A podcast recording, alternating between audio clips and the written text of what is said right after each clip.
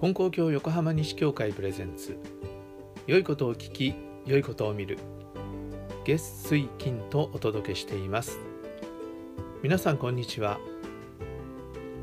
今日は1月1日金光教横浜西教会で仕えられた元日祭の後のお話です。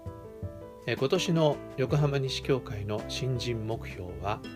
一つ一つお願いし神様のお働きをいただこう、このテーマについてお話をしました。どうぞお聞きください。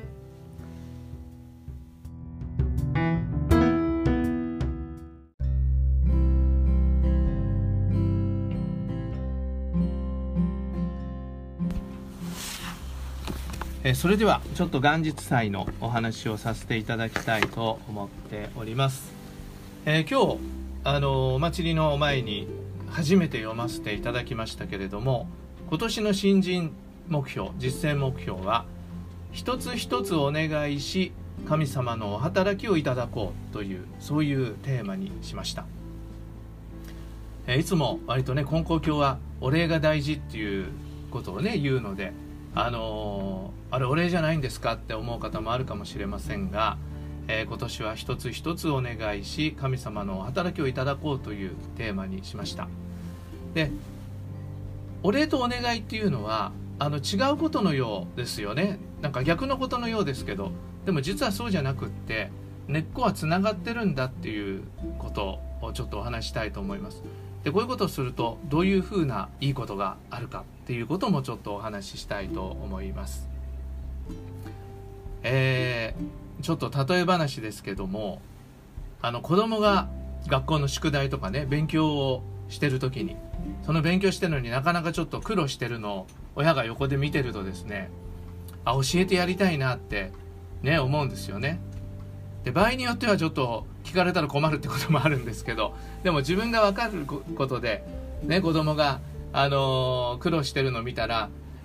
ちょっと聞いてくれれば教えてやれるのになと思うことってあると思うんですね。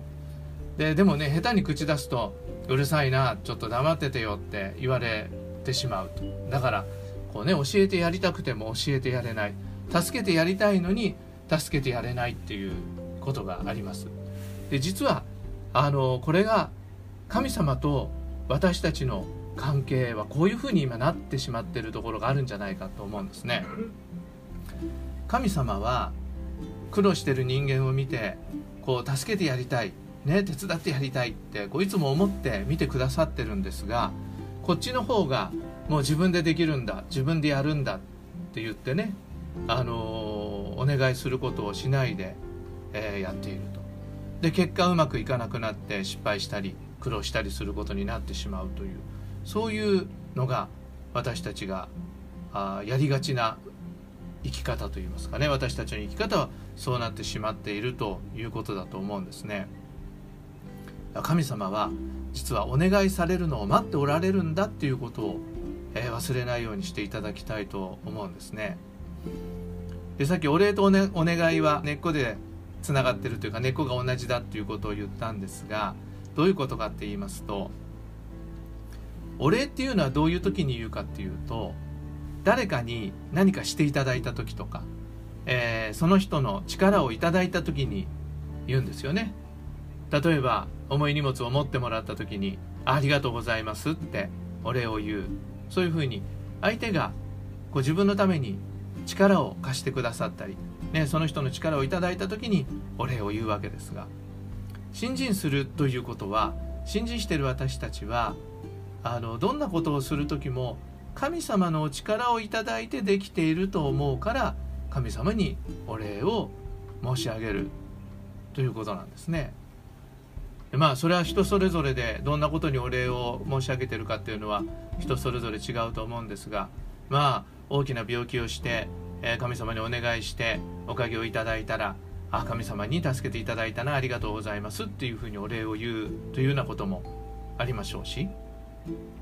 でも小さいことと思えるようなことにも神様のお働きを感じてお礼を言うということもあるんですよね。ご飯を食べた時に、この食事は神様の恵みで、天地の間に育って、それを私たちは今いただくことができてるんだなと思ったり、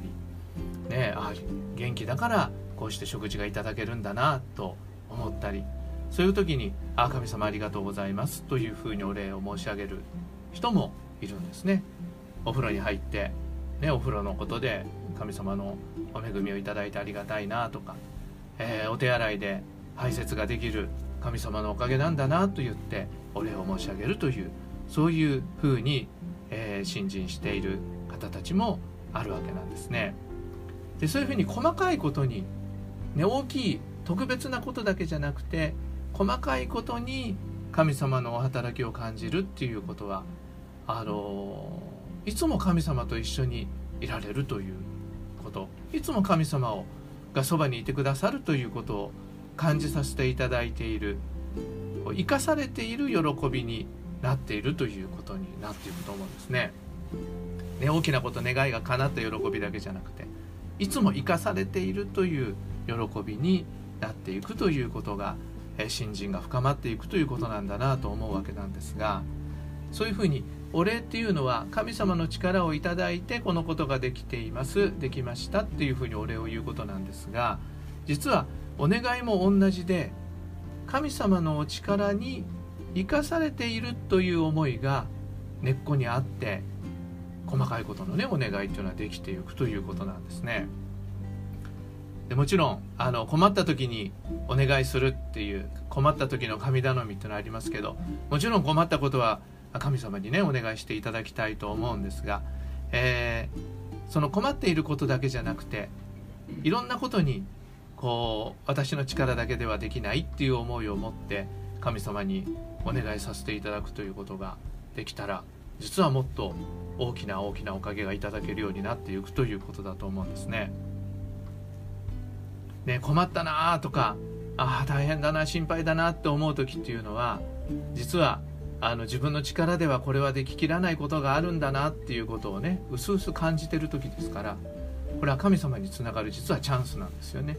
だからそういう時は素直に「神様お願いします、私の力では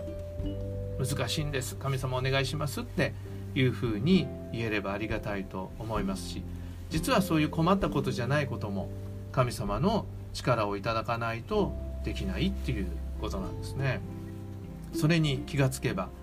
一つ一つ神様にお願いしていくということができるようになっていくし、そうすると細かいことまで、ね、さっき申しましたように神様は助けてやりたい、手伝ってやりたいって思ってらっしゃるわけですから、そういうこともお願いしていけば神様はね、手を出してくださる、助けてくださるというおかげをいただいていくことができるわけです。で、実はお願いしてお願いしたことにおかげをいただくっていうことだけじゃなくて、そういう一つ一つお礼を申し上げたり、一つ一つお願い申し上げるような生き方をしていくと、実はお願いしないことにまでおかげがいただけるようになっていくんですね。で、それはどうしてかっていうと、神様のペース、神様のリズムっていうのがあって、でそれに逆らって生きてると私たちうまくいかないことがね、起こってくるわけなんですが、その神様のリズムに合わせていくと、神様のリズムに合っていくと、自然物事が順調に進むようになっていくっていうことがあるわけなんですね。そのおかげをいただきたい、それがね、神様のお働きをいただこうっていうのはそういうことなんですが、一つ一つお願いしていくと、ね、願ったことはもちろんだけども、願わないことにまでおかげをいただくように、ね、なっていくっていうことなんですね。で、今僕も気をつけて神様にお願いするようにしてるんです。ついなんか神様の前座ってポンポンポンって手叩いて、頭の中は何にも考えないで、でまた今度御霊様でポンポンポンって手叩くようなね、時があるんですよね。自分でもドキッとするんですけど、さあ出かけようと思って、出かける時にはね、神様にこうご挨拶するんですけど、ポンポンポンって手叩いて、あ、なんかちゃんとお願いもしないで手だけ叩いたなって思うような時に、もう一回座り直してですね、神様これから買い物を行かせてもらいます、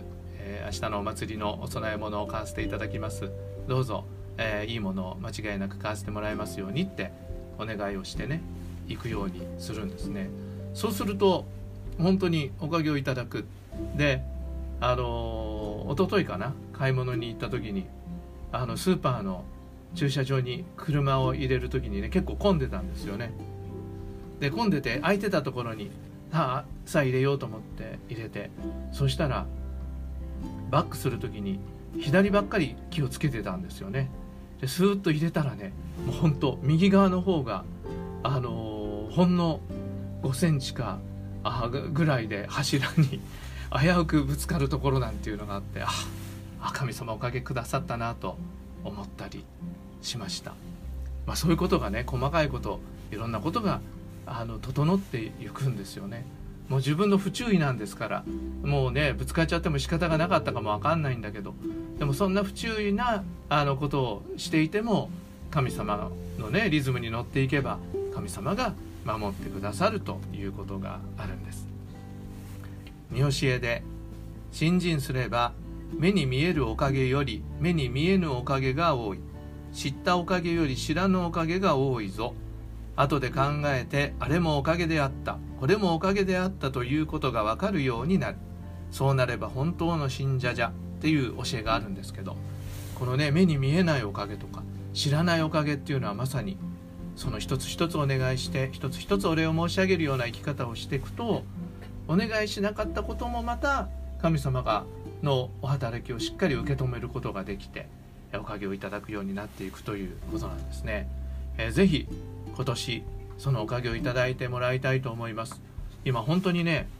難しい時代にね、今年なっているわけですけども、だからこそ神様にお願いしながら神様の力をいただいて、その山をね越えさせていただきたい、一つ一つをおかげをいただいていきたいと思っています。どうぞ元気な心で、今年1年、前向きに、過ごさせていただきたいと思います。もちろん前向きにっていうのは、お願いして前向き、お願いしてポジティブっていうねことになっていくと、ただのね楽天主義じゃない、ただの楽観主義じゃない、神様に根っこを持った前向きな生き方になっていきますので、それを心がけていただきたいと思います。どうぞ今年もよろしくお願いいたします。ありがとうございました。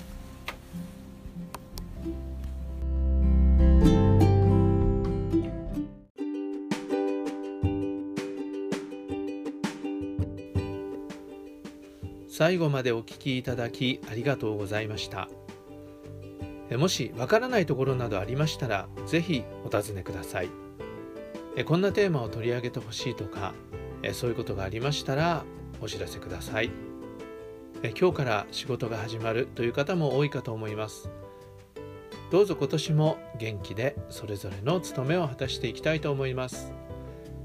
それでは次回の配信もお聞きください。さようなら。